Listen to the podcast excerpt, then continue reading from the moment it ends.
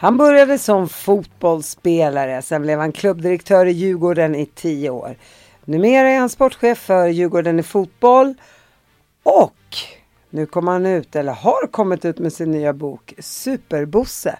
Välkommen hit Bosse Andersson! Välkommen, tackar, tackar.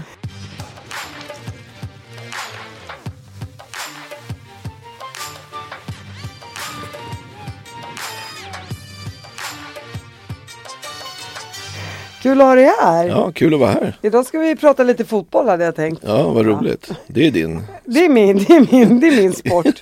jag, grejen är så att, nej jag kanske inte kan så mycket om fotboll. Nej. Men jag tittar alltid när det är VM, OS. Man gillar ju ändå att se Sverige vinna. Sen Ja. spelar det egentligen ingen roll i Det är vilken inte så sport ofta det man har är. vunnit i fotboll sådär. Nej. nej. De kom ju trea 94 i alla fall. Det var en jävla bra sommar. Var det inte det? Jo, Ja, fantastiskt. fan.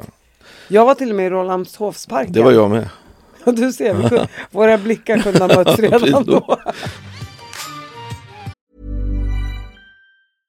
Hey, I'm Ryan Reynolds. At Mint Mobile, we like to do the opposite of what Big Wireless does. They charge you a lot, we charge you a little. So naturally, when they announced they'd be raising their prices due to inflation, we decided to deflate our prices due to not hating you. That's right. We're cutting the price of Mint Unlimited from $30 a month to just $15 a month. Give it a try at mintmobile.com slash switch. $45 upfront for three months plus taxes and fees. Promo rate for new customers for limited time. Unlimited more than 40 gigabytes per month. Slows. Full terms at mintmobile.com. When you're ready to pop the question, the last thing you want to do is second guess the ring. At Bluenile.com, you can design a one of a kind ring with the ease and convenience of shopping online. Choose your diamond and setting. When you find the one, you'll get it delivered right to your door. Go to Bluenile.com and use promo code LISTEN to get $50 off your purchase of $500 or more. That's code LISTEN at Bluenile.com for $50 off your purchase. Bluenile.com code LISTEN. Eh, du Bosse, innan vi kommer in på din fotbollskarriär och du har ju till och med varit polis i sju åtta år. Så vill jag såklart höra om din uppväxt. Ja, okay. ja, men jag växte upp eh, utanför ett litet samhälle i, som heter Rö, mellan Rimbo och Norrtälje. 500 invånare, eh, eh, uppväxt i en lanthandel. Där det liksom var en Europaväg som gick. Kunderna kunde diff, eh, vara olika. Det var ju bönder som bodde runt omkring och det kunde vara fabrikörer och så kom det politiker som Gösta Boman, Lasse Werner, eh, Uffe Elving och sådär. Så, och sen hade vi Finlandstrafik. Eh, det var rätt mycket Finlandsbussar en lördag. De var ganska berusade och grejer. Så vi hade liksom lite gränshandel också. Och sen drev vi butiken tillsammans med ja, min familj då. Så vi bodde ju ovanför och eh, Därifrån i den där lilla byn så fanns det en fotbollsplan och det var ju det man kunde hålla på med och en levande förening som hette Rö IK och det var där jag liksom började spela fotboll. Så det var ju de här en eh, glesbygds, en liten ort på, på glesbygden som, ja, men som sprudlar lite av föreningsliv och, och framförallt den här pulsen genom Norrtälje och Stockholm att det var en Europaväg som gick rakt igenom. Och sen hade vi ju en stolt, eh, som vi, stoltheten i byn var ju Björn Wallegård, Sveriges, eller världens första rallyvärldsmästare. Hur var din uppväxt? Har du syskon? Ja, jag har syskon. Jag har tre äldre syskon så jag är sladdunge så att eh, de är lite äldre än mig, 15 och 9 år så att det var väl kanske inte helt eh, riktigt eh, planerat så men eh, så att jag har två brorsor och en syrra då, som också var verksamma i, i butiken under uppväxten då så att eh, ja, Så alla fick jobba? alla fick jobba ganska tidigt och man blev ganska kreativ när man i lanthandeln, man snickrade eller man målade fågelholkar och sålde dem eller man ja, var inne och lärde sig lite grann om eh, ja, vad man kunde göra med pengar och tjäna pengar på vid vissa olika typer av tillfällen. Skulle du säga att det har hjälpt dig i livet? Absolut, det, framförallt har det hjälpt med att sociala kompetensen att träffa och möta människor. Och sen att det finns, så, alla människor är ganska olika men det, det finns något att ta sig tid på och möta så finns det någonting som, eh, ja har man ICA-butiken så måste man vara trevlig mot alla och det är en ganska bra egenskap att ha med sig i livet att möta mycket folk när man är ung och alla har olika förutsättningar, alla olika typer av människor så att eh, och eh, de ska ha bra service och, och eh, ta sig emot väl och det är väl absolut den bästa skolan för mig faktiskt.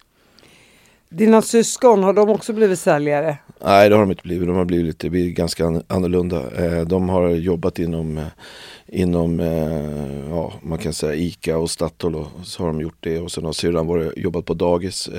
Så att nu är de pensionärer, glada pensionärer och lever livet. Er lanthandel, lever den än idag? Nej men i samband med att de drog, gjorde om, byggde en ny Europaväg mellan Norrtälje och Stockholm så, så var det här sista etappen och den invigdes 96 och efter det så, så liksom då dog pulsådern där av trafiken så att då blev det en, litet, eh, en liten by som kom på, på baksidan och eh, det var inte samma typ av genomströmning. Så att, eh, i samband med den så låg vi ner den. Och, eh, men vi hade väntat på, min pappa var förberedd från 1970 så fick 26 bra år ändå. Så att, eh, det var bra timing. Och hur var det i skolan? Var du omtyckt av kamrater? Ja det tror jag att jag var ganska omtyckt av, av kamrater. Att, eh, jag, menar, jag, var ju, jag hade ju svårt att sitta still. Jag gav ju energi och var ju lilla, lilla bus, buskillen där som, ja, var det någon i klassen som hade hembesök av lärarna så var jag en av dem.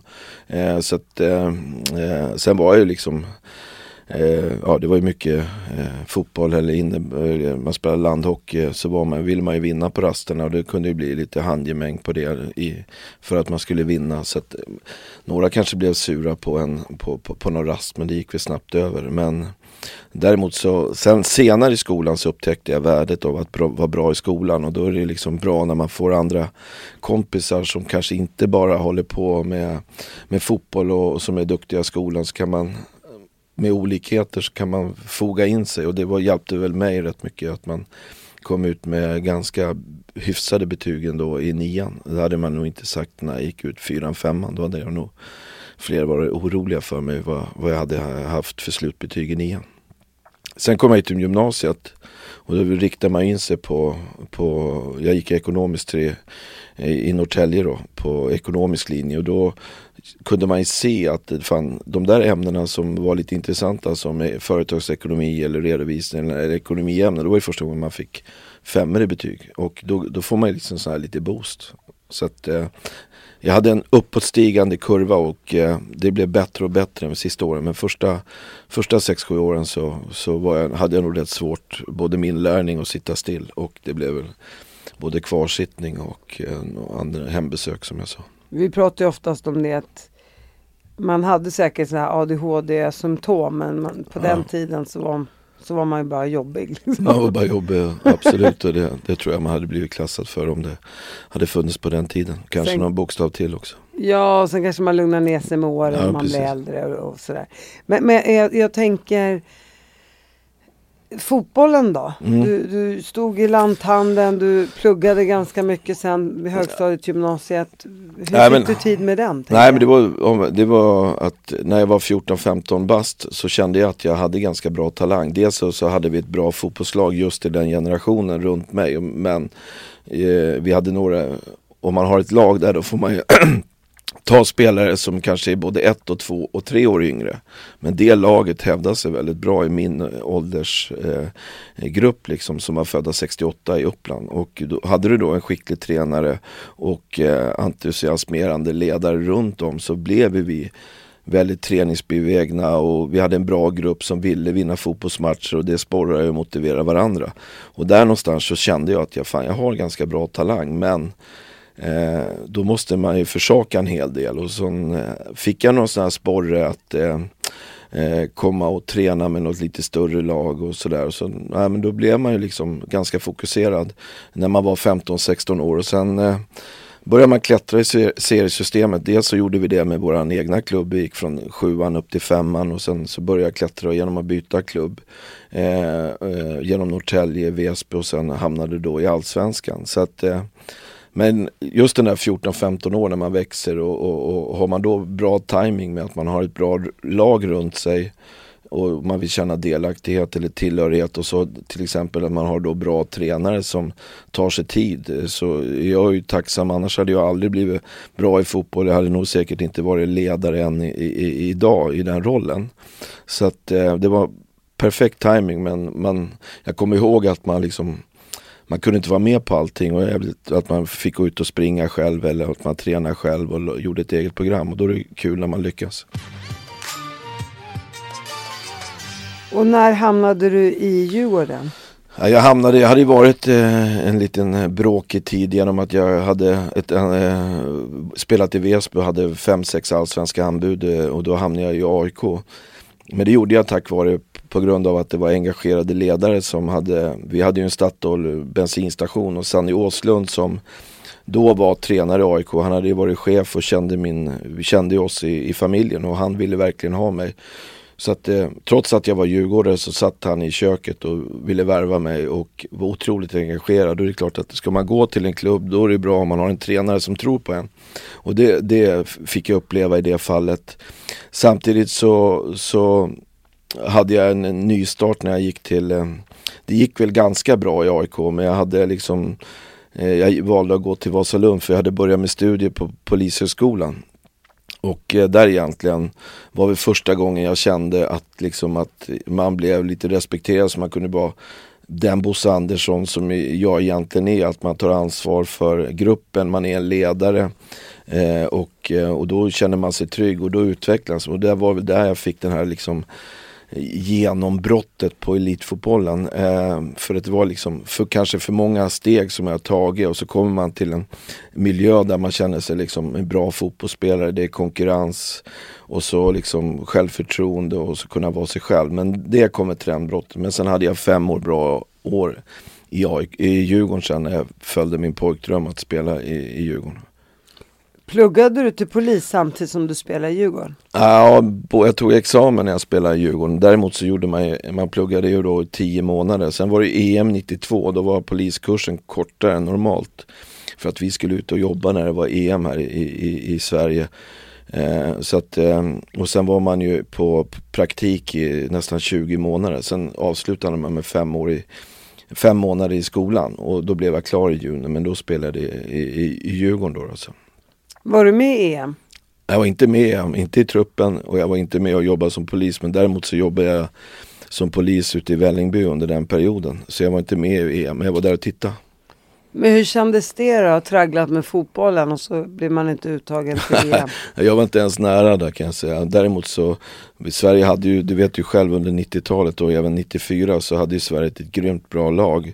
Dels så kom till semifinal 92 på sin hemmaplan och så kommer man till semifinal 94, ett världsmästerskap. Och det bara bubblade ju i Sverige den sommaren 94. Du kommer ihåg med Dalin och Brolin och Kenneth Andersson. Så att jag var inte ens Henke nära. Larsson. Henke Larsson.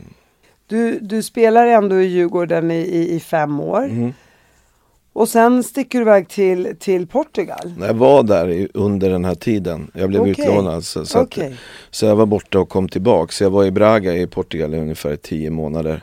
Eh, Och hur att, kommer det sig? ja, det kommer sig av en anledning för att eh, Braga var och tittade på när vi spelade en fotbollsmatch. Eh, och då eh, gick det ganska bra för mig så frågade de om jag skulle kunna och då ställde jag frågan till Djurgården för jag hade ett utgående kontrakt och det här var innan den här Bosman-domen som revolutionerade fotbollsvärlden och då fick jag tillåtelse att åka ner dit och samtidigt som jag hade lovat att jag skulle förlänga mitt avtal med Djurgården. Så det var en, ja jag var i den åldern och man ville pröva ett äventyr eh, och jag fick den möjligheten. Så att eh, det var väl mer, mer, mer så det blev. Sen blev det ju då var det inte så jäkla vanligt att det var många fotbollsspelare som var proffs utan jag kände mig ganska privilegierad och fick den möjligheten. Sen, sen kom ju den här äh, Bosman-domen ett halvår senare. Sen, där spelare som äh, inte hade kontra kontrakt kunde byta klubb utan att man behövde, ja man ägde sig själv helt enkelt som fotbollsspelare och det blev en grym utveckling. Dels både ekonomiskt för många av spelarna samtidigt som det gav också eh, vad heter det, eh, att eh, man ägde sig själv. Att liksom eh, spelarna kunde ha en mycket större frihet och, och lättare att bli proffs. Liksom. Byta land och det var ju det bommen på att det blev ett stort antal mer fotbollsspelare som var svenska som spelade i Europa och, och senare i andra delar av världen. Tjänade du mycket pengar på din fotbollskarriär? Nej det gjorde jag inte, tror jag inte. Jag var ju, man, första delen så var man ju, man var ju halvtidsproffs. Eh, Eh, och sen hade man en annan som till exempel jag utbildade mig eller hade ett annat jobb. Eh, det var ju väldigt få som var, det var ju precis de sista åren i min karriär som det blev stark utvecklingen av fotboll och samtidigt som ekonomin började stiga. Så det är klart att det skilde sig en, ganska kraftigt på vad man hade för lön i slutet av 80-talet mot vad man hade i slutet av karriären. Men det är klart, sen beror det på vad man tjänar. Jag, jag hade ju liksom, alla vår, vi som spelade då hade ju någon annan inkomst. Fotbollen var ju gräddet på moset och eh, det, det, de pengarna så, så var det inte några stora pengar men det, man får väl bli glad någon gång när man ska ta ut pensionen så, så tror jag att man har, har det mesta att hämta där. Vilket år slutade du med fotbollen? 98. Mm. Och då jobbade du som polis också? Ja. Och hur var det att pendla mellan polisjobbet och fotbollen? Nej men det var väl ganska bra. Dels hade jag ju bra chefer som jag gjorde och så kunde jag periodplanera så att jag jobbade egentligen inte hundra så det var en bästa kombo. Du hade en, en polisvärld, där det var ju som ett fotbollslag att komma till. Hade du bra chefer så kunde du planera det utifrån vad vi hade för schema. Samtidigt så, så ibland så var det kanske inte helt enkelt om man kom till någon grej och man, man kände igen en som fotbollsspelare och just den här rivaliteten AIK och Djurgården. Men det, jag tror det hade varit mycket, mycket svårare idag än vad det var för, för 25 år sedan. Men däremot så, så är det klart man märkte, märkte av det där några gånger och situationer. Eh, både, ibland kunde det vara på godo och ibland kunde det vara på ondo. Eh, så att, eh, men eh, det var aldrig några problem att kombinera träning och fotboll. Det är klart man kom lite sent till jobbet någon gång. Men däremot så när jag lag av att spela fotboll så jobbade jag som, i, i klubben som klubbdirektör samtidigt som att jobba halvtid som polis. Och då var det, det var där största utmaningen kom att telefon ringde fast man var på utryckning eller något sånt där. Och insåg jag ganska snabbt att det här går, går nog inte att kombinera utan det blev något halvår, år där som jag kombinerade båda. båda. Jag tänker du jobbar som polis på slutet av ja. 90-talet och utmaningarna med att vara polis idag. Eh, ser du en jättestor skillnad på vad ni fick syssla med för brott och vad som händer idag? Ja, men det är väl bara att följa med i samhällsutvecklingen eller nyhetsflödet. Så är det klart, en skjutning var ju, var inte till vanligheterna. Det kunde ju hända någon gång. Jag var på, på någon skjutning. Så framförallt så var jag med på, du kommer ihåg Stureplansmordet eh, 94. Det var ju en ganska revolutionerande grej mitt i natten, mitt inne på Stureplan och eh, den kvällen som när man grep eh, de eh, Cetreus och vad, vad de hette. De, de greps ju på Ek Ekeröbron från eh, vid Drottningholm. Och den, jag var inte i främsta linjen men jag, jag var vid Brommaplan. Men det var ju liksom en, ett sånt här stort ingripande som när, när eh, mördarna greps där och då, det är klart att eh, det var det var väl första eh, situationen som jag var med om. Eh, en skarp skottlossning där det var flera döda som, som eh, där man grep dem som förövarna. Men det, utvecklingen har ju, det är ju det är ju ett, eh, otroligt tragisk ut, utveckling liksom i samhället i stort. Att, du vaknar ju var och varannan morgon med att det har varit sprängningar eller eh, skjutningar. Och det är klart att det, jag tror det är betydligt tuffare idag att vara polis än vad det var för mig i slutet av, eh, av under 90-talet. Och vad tror du det här beror på? Jag tror det beror på eh, många olika eh, anledningar. Att eh, Det är klart att det är ett misslyckande om det är upp mot en 150 skjutningar på, på ett år. Eh, jag tror att eh, samhällsutvecklingen har jag tror det här med, eftersom jag är föreningsmänniska själv, att liksom jag tror det är jävla viktigt att integrationen måste vara lyckad. Det måste finnas i samhället eh, föreningar, aktiva ledare som vad jag hade när jag var liten. Det var ju bra förebilder, entusiasmerande eh, fotbollsledare, ideella som tog sig tid. Liksom. Och det, den har man väl sett att eh, föreningslivet har blivit utsatt, tuffare och tuffare att driva, färre och färre eldsjälar och då har du mindre och mindre koll på, på, på, på samhället i stort. Att hitta eh, saker som du vill känna tillhörighet och delaktighet. Det, det tror jag är en främst. Sen är det ju också att, eh, att eh, det, det handlar ju om eh, att man ska liksom, ja, konflikter och grejer som, som, som, som ligger och handlar om pengar liksom och knark och droger. Eh, som haft också en ganska stor, stark utveckling de sista 20 åren. Kan du se att det handlar också om fattig och rik? Ja men det är klart att jag, jag var ju själv, jag jobbade i Vällingby och Tensta, Rinkeby och Hasselby och Kista och den. Det är klart att det finns ut, utanförskap i, i, i det här och det är, självklart så handlar det om eh, utanförskap och fattiga och rika och, och, segregationen och det är klart att den kan man bli, och tittar du in i framtiden så är klart, kan man ju klart bli orolig hur vi ska få ihop ett samhälle som känner att jämlikhet eller likhet och, och, och rättvisa det det, det är väl det som, som vi växte upp med ändå, att det fanns alla möjligheter. Så du är inte positiv till framtiden? Nej, jag tror det kommer att bli tufft. Ja, absolut, jag tror inte det. Jag tror inte skjutningar i korta perspektivet kommer att minska. Jag tror att samhället kommer att bli tuffare. Jag tror det snart kommer att bli en säkerhetströskel både i villaområden och, och gate community som, som man kan se om man åker till andra. Så kommer vi nog likna både USA och Sydafrika i, i vissa delar framöver. Optimistisk va? Jävla positiv. Ja, ja, ja. Jag älskar pessimister. Not. Nej, jag skojar. Eh, men då tänker jag så här. Om du fick vända trenden, hur skulle du göra då?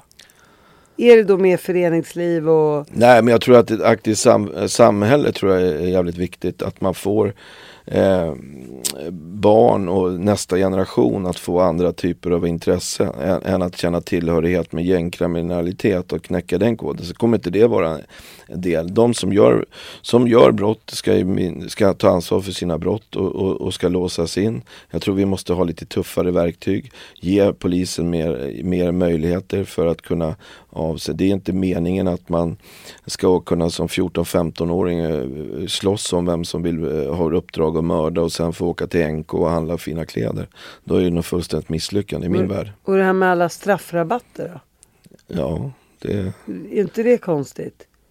Jag tror man behöver se över allt. Eh, så att, eh, men eh, jag vet inte hur du menar med straffrabatter, att man sitter två tredjedelar av tiden man har blivit Nej, dömd. Utan, utan jag tänker att man gör ju flera brott och så Ja. räknar man bara på något brott som man har gjort istället för att räkna på allting. Nej men jag kommer ihåg när jag var polis då när jag var och så var jag på en rättegång. Det var en skottlossning på, på collage och det var olovlig körning och man hade gjort något. Så, och så sitter man där bara och tänker man om man har skjutit tio, eh, har skjutit på collage mot en människa, gjort andra typer av brott så bakas det in så får man tio månader i fängelse. Det är klart. Ja, vad är det för något? Vad är det för något? Alltså i min värld. Ja, jag är i, i de normala Ja, värld ja. kanske. Vad tycker du om det här med att man ska, jag tänker lite Jimmy Åkesson och Ulf Kristersson, lite uttalanden om att skicka hem familjer Mm. och... Ja, men jag är ingen politiker. Eh, absolut inte. Jag är en föreningsmänniska. Jag kan bidra med de saker. Sen tror jag det, det komplexa är att vara politiker och vad man väljer för väg. Men jag tror att du måste ta eh, var det Feldin som sa det? Veta hut eller? Alltså vi måste, var och en, alltså eh, till att börja med att droger har blivit så otroligt jävla populärt. Jag märker ju också i, i, i, så liksom i, i vardagen att droger är någonting, alltså det fanns inte i min värld. Jag har aldrig kommit i kontakt med det. Men sluta knarka, alla måste bidra och ta sitt ansvar.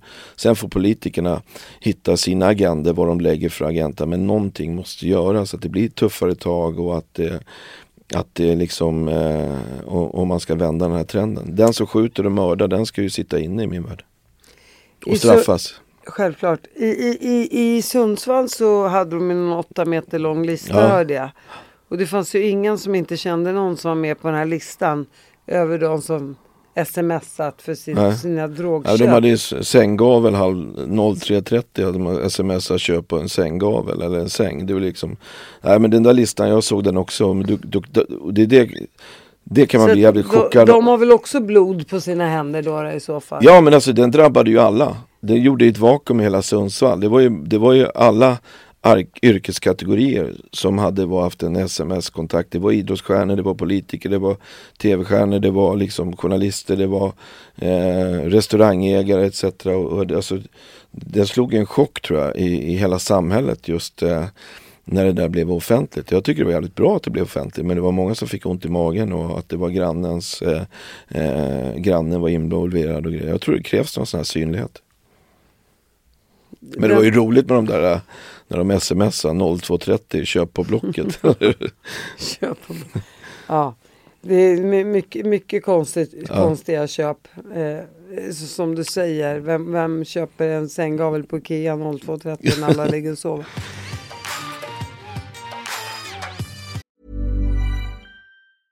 Hey, I'm Ryan Reynolds. Recently, I asked Mint Mobile's legal team if big wireless companies are allowed to raise prices due to inflation. They said yes. And then when I asked if raising prices technically violates those onerous two year contracts, they said, What the f are you talking about, you insane Hollywood ass?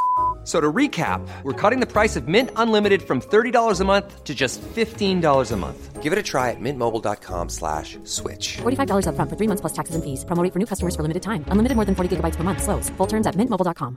When you're ready to pop the question, the last thing you want to do is second guess the ring. At Bluenile.com, you can design a one of a kind ring with the ease and convenience of shopping online. Choose your diamond and setting. When you find the one, you'll get it delivered right to your door. Go to Bluenile.com and use promo code LISTEN to get $50 off your purchase of $500 or more. That's code LISTEN at Bluenile.com for $50 off your purchase. Bluenile.com code LISTEN.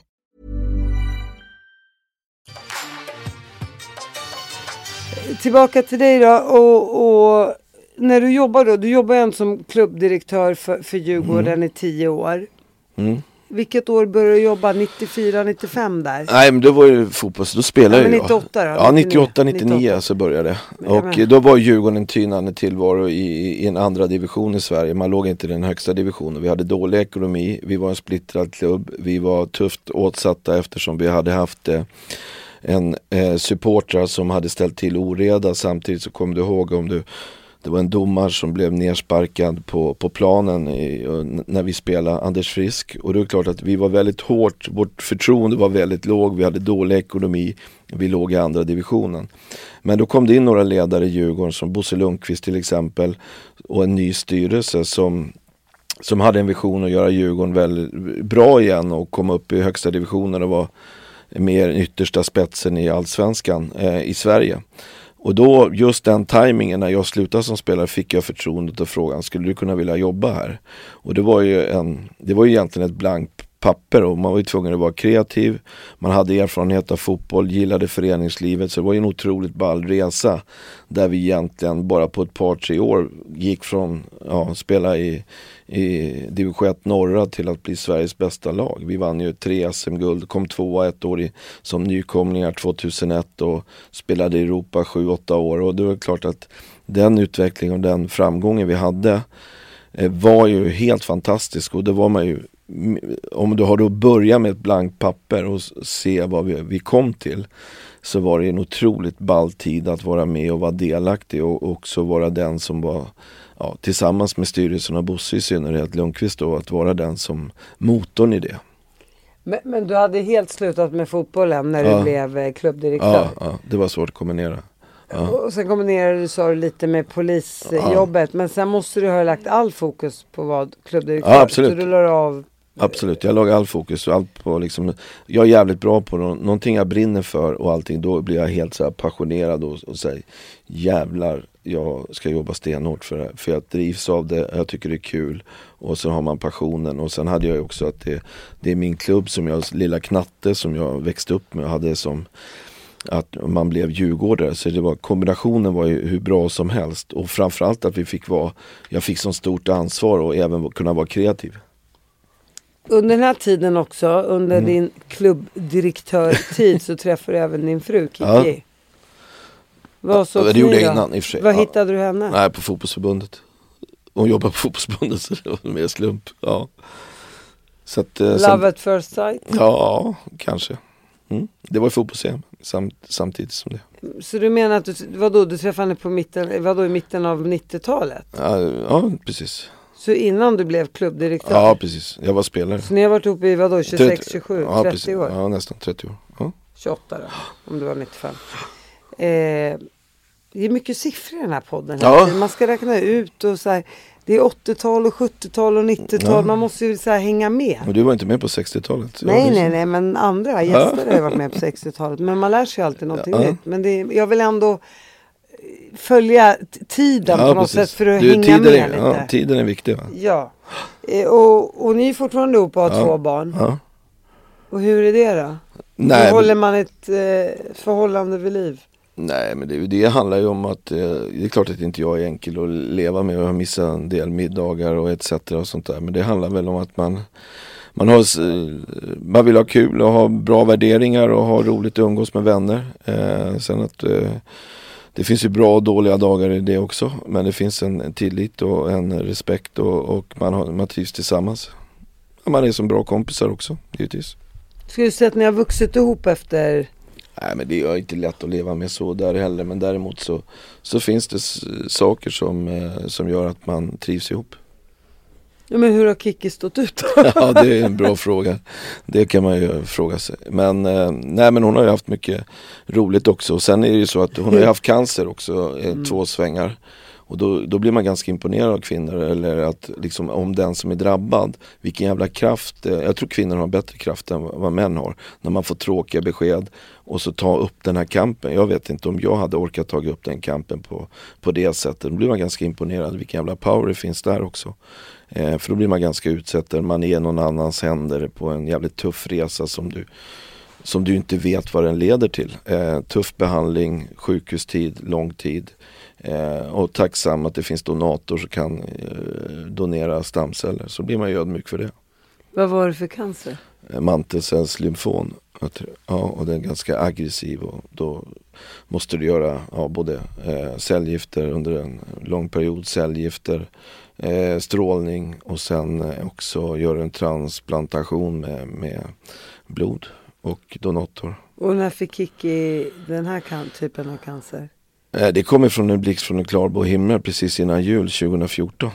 Så att eh, då sitter du bara vid ett skrivbord och så säger du att, och sen på måndag, på en fredag och sen på måndag sitter du bara Okej, då är du inne i en annan värld liksom. Det blev så jäkla abrupt. Och jag, jag har varit så förskonad från friska människor eller tråkigheter och är det då 45-46 år så liksom puff, då kommer det liksom så här otroligt påtagligt på en, på en själv liksom. Och eh, har du då också familjer och barn och ska parera ett jävla tragiskt. Då gäller det att du har jävligt mycket bra vänner runt omkring dig. Och, och, och eh, själv får du gå in i en bubbla. Du är ju liksom Sen måste livet fortgå, du måste ta hand om hemmaplan och du måste ta hand om ditt jobb. Då gäller det att du har ett jobb där du har bra människor som stöttar. För jag tror att liksom Eh, gör du något tråkigt så måste du ändå liksom vardagen fortgå, att du har stimulans med arbetskamrater etc. Du kan inte bara lägga ner och eh, lägga dig i soffan och vänta vad ska hända. Hur gamla var era barn då?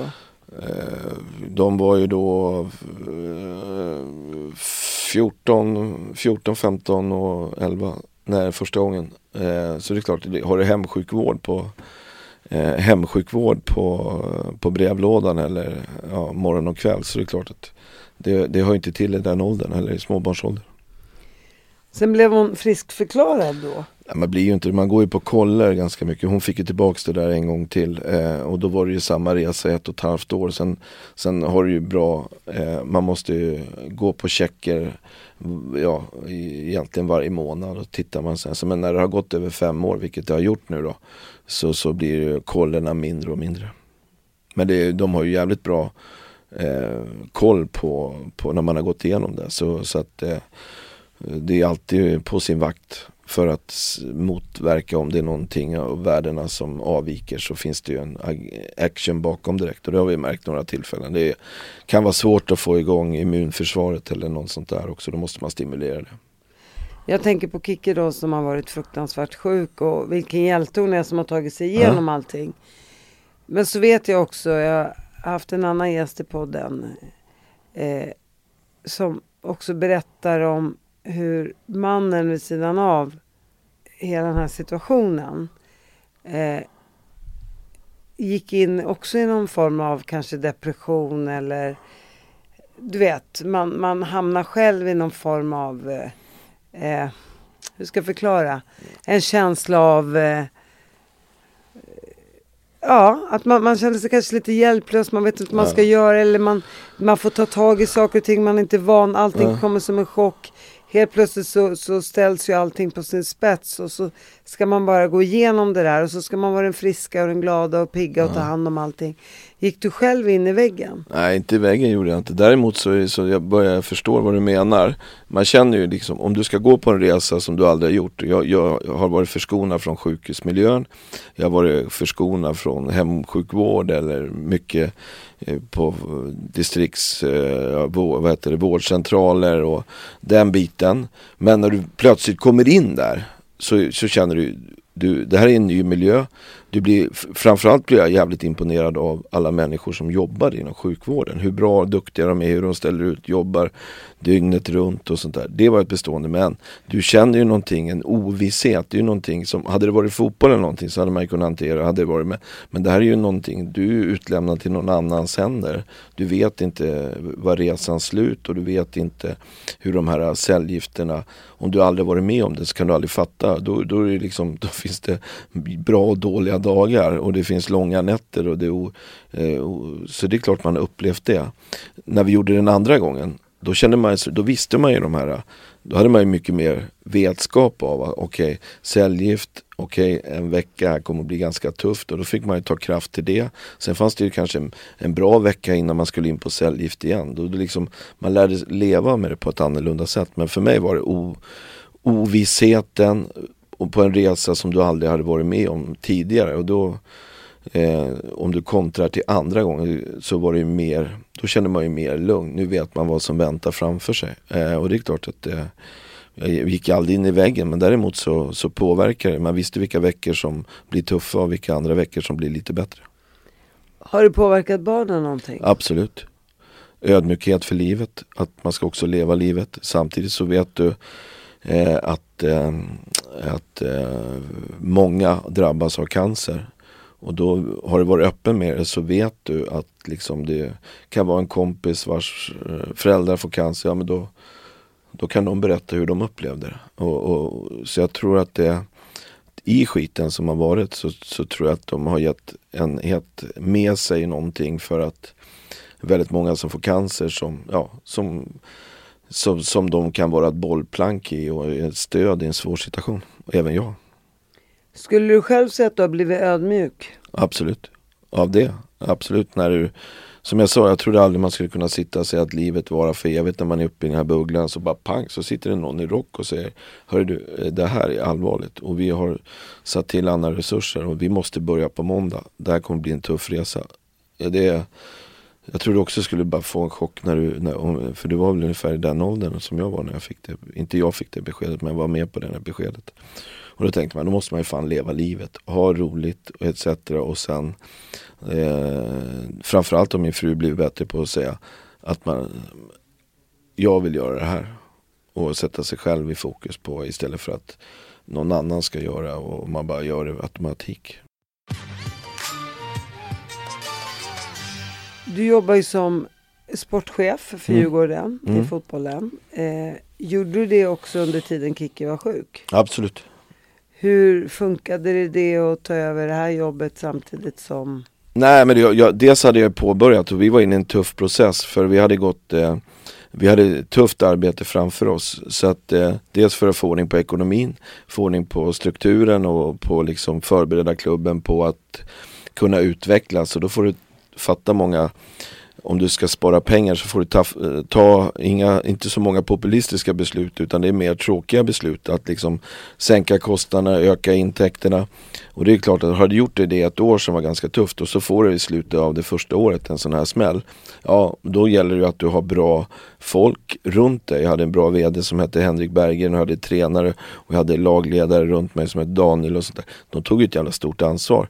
Samtidigt som eh, man vet, när man väl kom till jobbet så var det, det gav mig stimuli att ha med människor som stöttade mig. Eh, sen under den här perioden så, så låg det väl ganska bra i kalendern eftersom vi började resan innan, i, innan jul och den pågick fram till, eh, ja egentligen eh, till, till midsommar. Så var det en period som, som var ganska hanterbar men jag hade aldrig kunnat gjort det om jag inte haft bra människor runt omkring mig. Och, och hur ser du, tänker jag, framåt på Djurgården? Är det, är det så du vill fortsätta ditt liv? Nej, det vet man. Det, det, här handlar ju om det. Jag har ju varit här i tio år och jobbat i Djurgården. Eh, som du sa, jag har ju släppt en bok. Eh, det är egentligen första gången man kan säga så här. Eh, I det här jobbet så tittar man, det är ju nästa match, nästa utmaning, nästa grej. Men eh, när vi skulle göra den här boken tillsammans med Marcus Birro så var man ju tvungen att gå tillbaks och titta på vad fan har vi gjort på det här tio år. Och det är klart att Eh, då kände man extrem stolthet. Om du hade sagt det här 2013-14 när vi började, vad Djurgården är idag. Rent ekonomiskt så är vi otroligt välmående eh, klubb. Vi har gått från 4 miljoner till över 250 miljoner i eget kapital. Wow. Vi har eh, ökat vårt publiksnitt som är med ja, 13-14 000. Då var det en fråga om vi skulle spela på Stockholms stadion om vi skulle vara kvar. Men nu spelar vi på Tele2. Vi hade ett publiksnitt i, i år på 23 000 eh, eh, människor som var och såg Djurgården spela allsvensk fotboll. Eh, vilket är otroligt imponerande siffror. Och samtidigt som vi sa att vi ska vara en öppen och familjär fotbollsklubb så har vi gått och ökat i stort sett eh, upp mot eh, nästan 15 000 medlemmar. Eh, och det är klart att tittar du tillbaks till det okej, okay, då är man jävligt stolt. Men däremot så är inte jag klar med mitt uppdrag.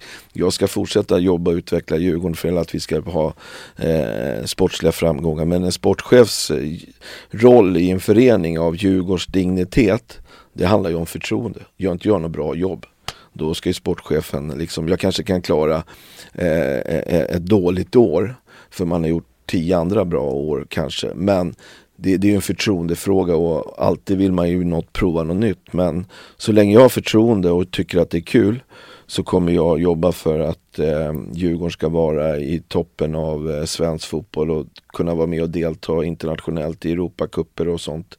Det är min drivkraft i det här. Men det är självklart mycket lättare, mycket roligare när du har eh, ekonomiska resurser och vi äger besluten själva. Vi behöver inte gå i mössan i hand nu när säsongen är slut utan vi, liksom, vi kan redan nu, vi har sålt över 12-13 tusen säsongsbiljetter eh, fast att det är 5-6 månader kvar till premiären.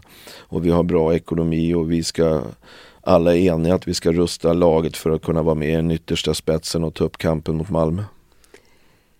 Några frågor i ett nu då. Ja. Får ni alla pengar för biljettintäkterna? Nej, man betalar ju hyra också. Vi, vi är ju på Tele2 Arena där och det är klart att vi, vi har inte investerat och byggt en arena så vi har ju liksom en omsättningshyra. Men det är klart, ju mer folk vi har ju mer tjänar vi och vi hade väl ungefär nästan upp mot 70 miljoner i biljettintäkter förra året vilket är enormt. Får ni bara för Djurgården eller får ni för hela matchen så att säga för alla åskådare den, den kvällen? Ja det finns ju dagen. två saker. Om du köper säsongsbiljetter då har det en, en viss avräkning. Det vi då säljer till just den matchen om vi till exempel skulle spela mot Göteborg så säljer man Eh, om du har 15 000 biljetter så säljer du 8 000 så det blir 23 000 som kommer på matchen. Då är det klart att då är det en annan avräkning. Men sen eh, är det inte vi som säljer korv, det är inte vi som har garaget och, och det är sådana mm. andra intäkter som är viktiga. Till exempel många hockeyklubbar i Sverige, Färjestad, och de har intäkter på allt. De äger arenan, det gör inte vi. Vi är hyresgäster. Men det är klart, ju mer folk är, är bättre för, för Djurgården Såklart. och vi tjänar pengar. Men vi har ju också ganska höga kostnader, inte bara arenan. Vi tar ett stort ansvar säkerhetsmässigt också med ordningsvakter och det som vi bekostar. Så att, eh, men det blir ganska bra netto eh, om vi har bra och säkra evenemang och, och kunder vill gå där. Men vad händer med alla de här, vad, vad kallas de för som de kastar i publiken? Uh, pyroteknik och bengaler ja. och det. Ja.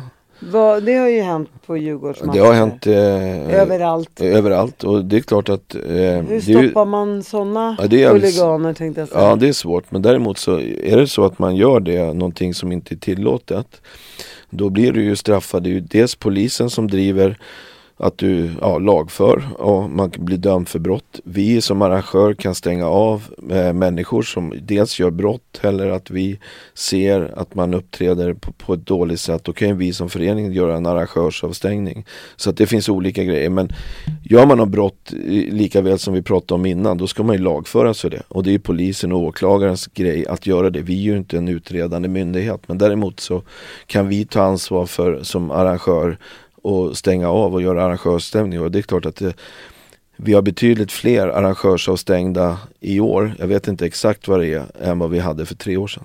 Och det i och för sig då var det corona så det var inte så jävla svårt kanske. Tycker du att det har blivit framsteg i det här? Ja, vi har, framstegen om du menar att vi har mer avstängda, det är ju inte någon framsteg. Vi har fler avstängda. Samtidigt så, eh, så har det ju eh, har det ju avbrutits. Det fick ju rätt mycket fokus på en avbruten match som kom igång en och en, och en halv timme eh, avbrott om du kommer ihåg den avgörande matchen mellan Malmö och Elfsborg. Det är klart att det är klart, det är, det är inte bra för fotbollen. Det är klart att just där och då som man bara har sett diskussioner så, så, så vill man ju veta att fotbollsmatchen kommer igång klockan tre och den är slut ungefär. In, ja, Men hur ska innanför. man lösa problemet då? Ja det är också en, eh, vi sitter inte overksamma som klubb. Eh, vi eh, har ju ganska klara och tydliga hur vi vill upp, ha våra arrangemang. Samtidigt som det är svensk elitfotboll, fotbollsförbundet, polisen och allting. Och det är klart att det har väl varit mer bränningar och avbrott i år och det är klart att det får vi ta med oss när vi går in i nästa säsong. Jag bara undrar vad man har för verktyg så att säga. Ja du har ju kameraövervakning. Är ju ja, en sån du, man märker vilka det är som ja, gör det. Har man. Så att det bara, ja. Men du säger att det inte alltid hjälper att man plockar de här? Nej men det är väl klart, det är ungefär som vi pratar om lagföring. Du vet vem det är som har kastat och du vet vem eh, som ska lagföras men det blir inget straff. Och då är det klart att då, det, det avskräcker ju inte en att göra. Men de kanske inte är välkomna tillbaka matchen efter? Ja men det kan det ju vara. Och det kan ju vi stänga av dem som ja. arrangör. Men däremot så blir det klart att jag tror man har lagt väldigt mycket kraft och det finns mycket grejer. Men man har inte till slut blivit lagförd. Och det tycker jag är tråkigt. Mm. För de här 250 miljonerna som finns i kassan, köper ni spelare för det också? Ja det är klart vi gör. Mm. Vi, vårt, eh, våra motor är ju vårt A-lag i herrfotbollen. Vi har ett damlag också som spelar högsta divisionen och det är klart att vi ska försöka kampa på, på båda håll, både i damallsvenskan och i, i herrallsvenskan att vara med där uppe i Europa. Det är klart att eh, förväntningarna är, det är ju inte ett ändamål i sig när du har mycket pengar och 26 000 medlemmar att eh, du ska, vi är ju inte en bank eller vi ska investera i det utan vi ska ju investera i klubben och utveckla den för att vara konkurrenskraftig. Och det är klart att det som är själva verktygen det är ju fotbollsspelare. Men samtidigt så gäller det att ha en, eh, en strategi som vi, som vi har jobbat efter sedan vi kom tillbaks. Det gäller att ha en, en sund ekonomi. Eh, har du inte en sund ekonomi i några år så går det ganska snabbt. Och du kan inte bara satsa på att det ska gå stolpe in, ibland kan det gå stolpe ut och vi ska kunna hantera några tuffa år. Men vi har en om du har en god ekonomi då kan du till exempel göra, vi, vi ska bygga en träningsanläggning ute på Kaknäs nu på 500 kvadrat, runt 20 miljoner.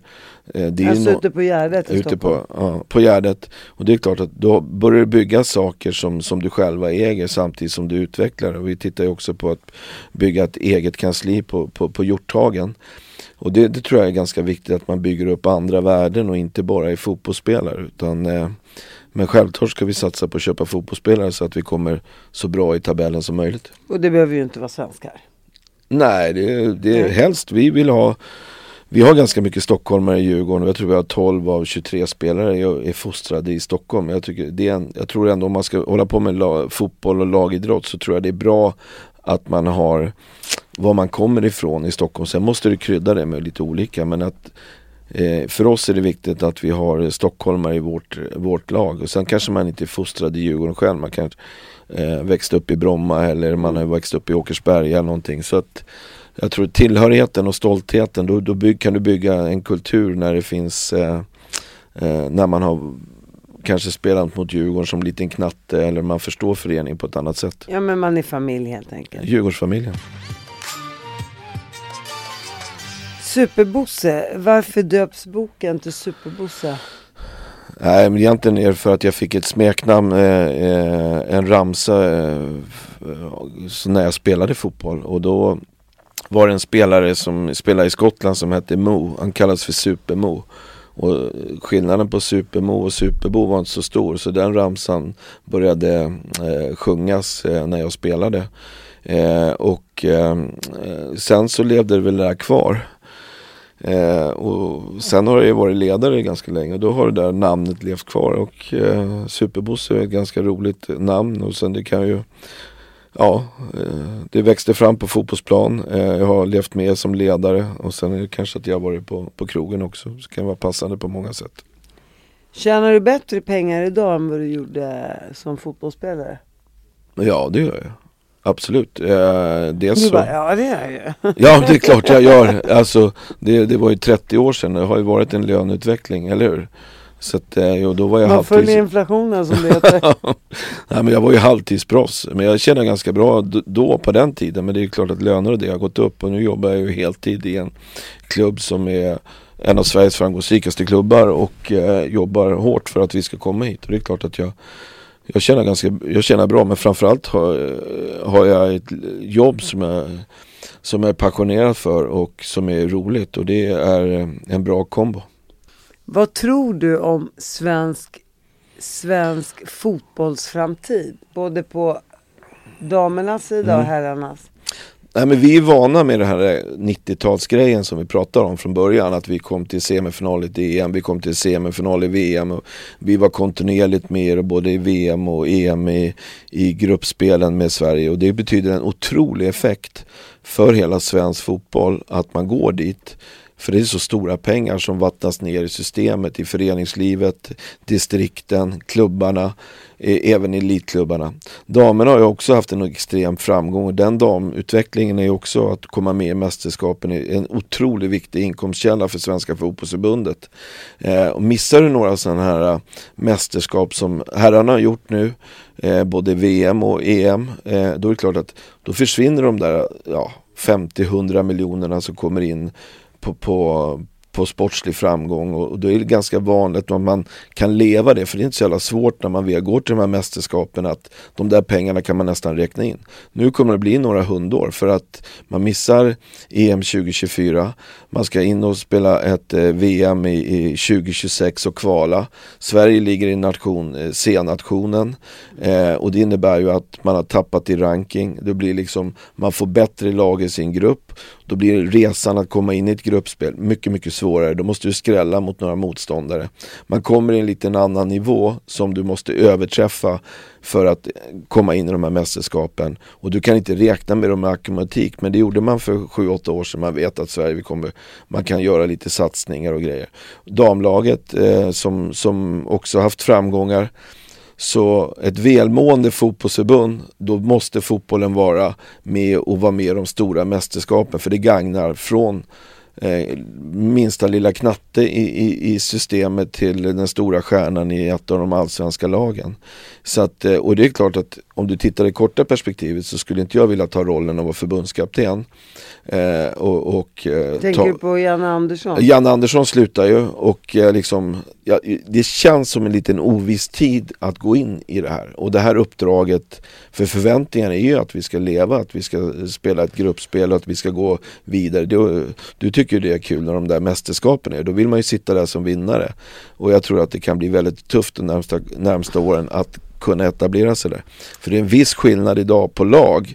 Det var åtta stycken lag 92 och nu är det 24 eller 32 så på ett EM-mästerskap. Och då ska ju Sverige vara där kan man ju tycka. Tycker du att det var rätt att Janne Andersson fick gå? Eh, rätt och Det gäller ju att leverera resultat. Har du missat ett mästerskap och ett ytterligare ett mästerskap så är det klart att det handlar ju också om en förtroende.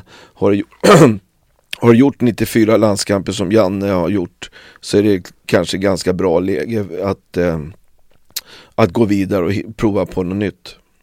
Så jag tycker, ja, med distans och allting, fast jag gillar Janne Andersson så tycker jag det, man behöver prova något nytt. Och vem, vem ska bli vår nästa fotbollsledare?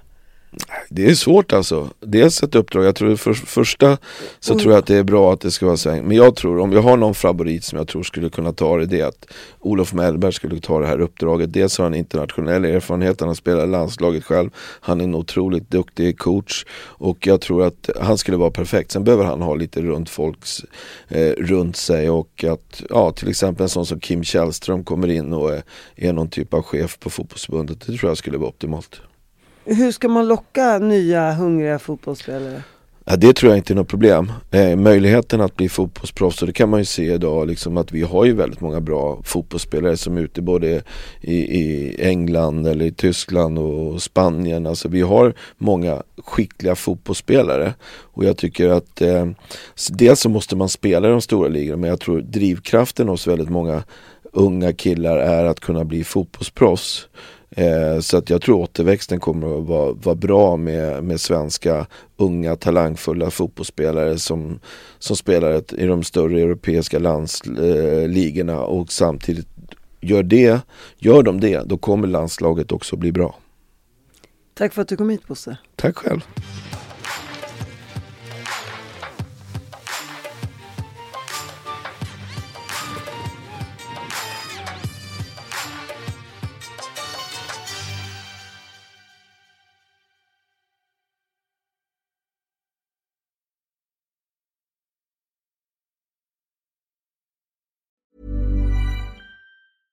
Hi, this is Paige from Giggly Squad, and I want to talk to you about Splash Refresher and my water intake. Okay, so you guys obviously know that I'm a hydrated girly, but sometimes when you drink that much water, it starts to just taste bland, and you're just like, I need something to spice it up. That's why I love Splash Refresher.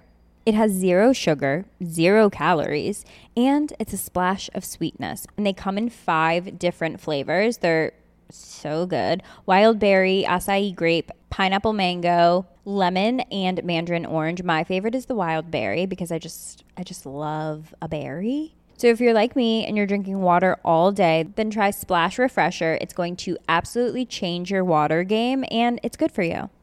This message comes from BOF sponsor eBay. You'll know real when you get it. It'll say eBay Authenticity Guarantee, and you'll feel it. Maybe it's a head turning handbag, a watch that says it all, jewelry that makes you look like the gem, or sneakers and streetwear so fresh every step feels fly. eBay gets it. So look for the blue check mark next to that thing you love and be confident that every inch, stitch, sole, and logo is checked by experts. With eBay Authenticity Guarantee, you can trust that feeling of real is always in reach. Ensure your next purchase is the real deal. Visit eBay.com for terms.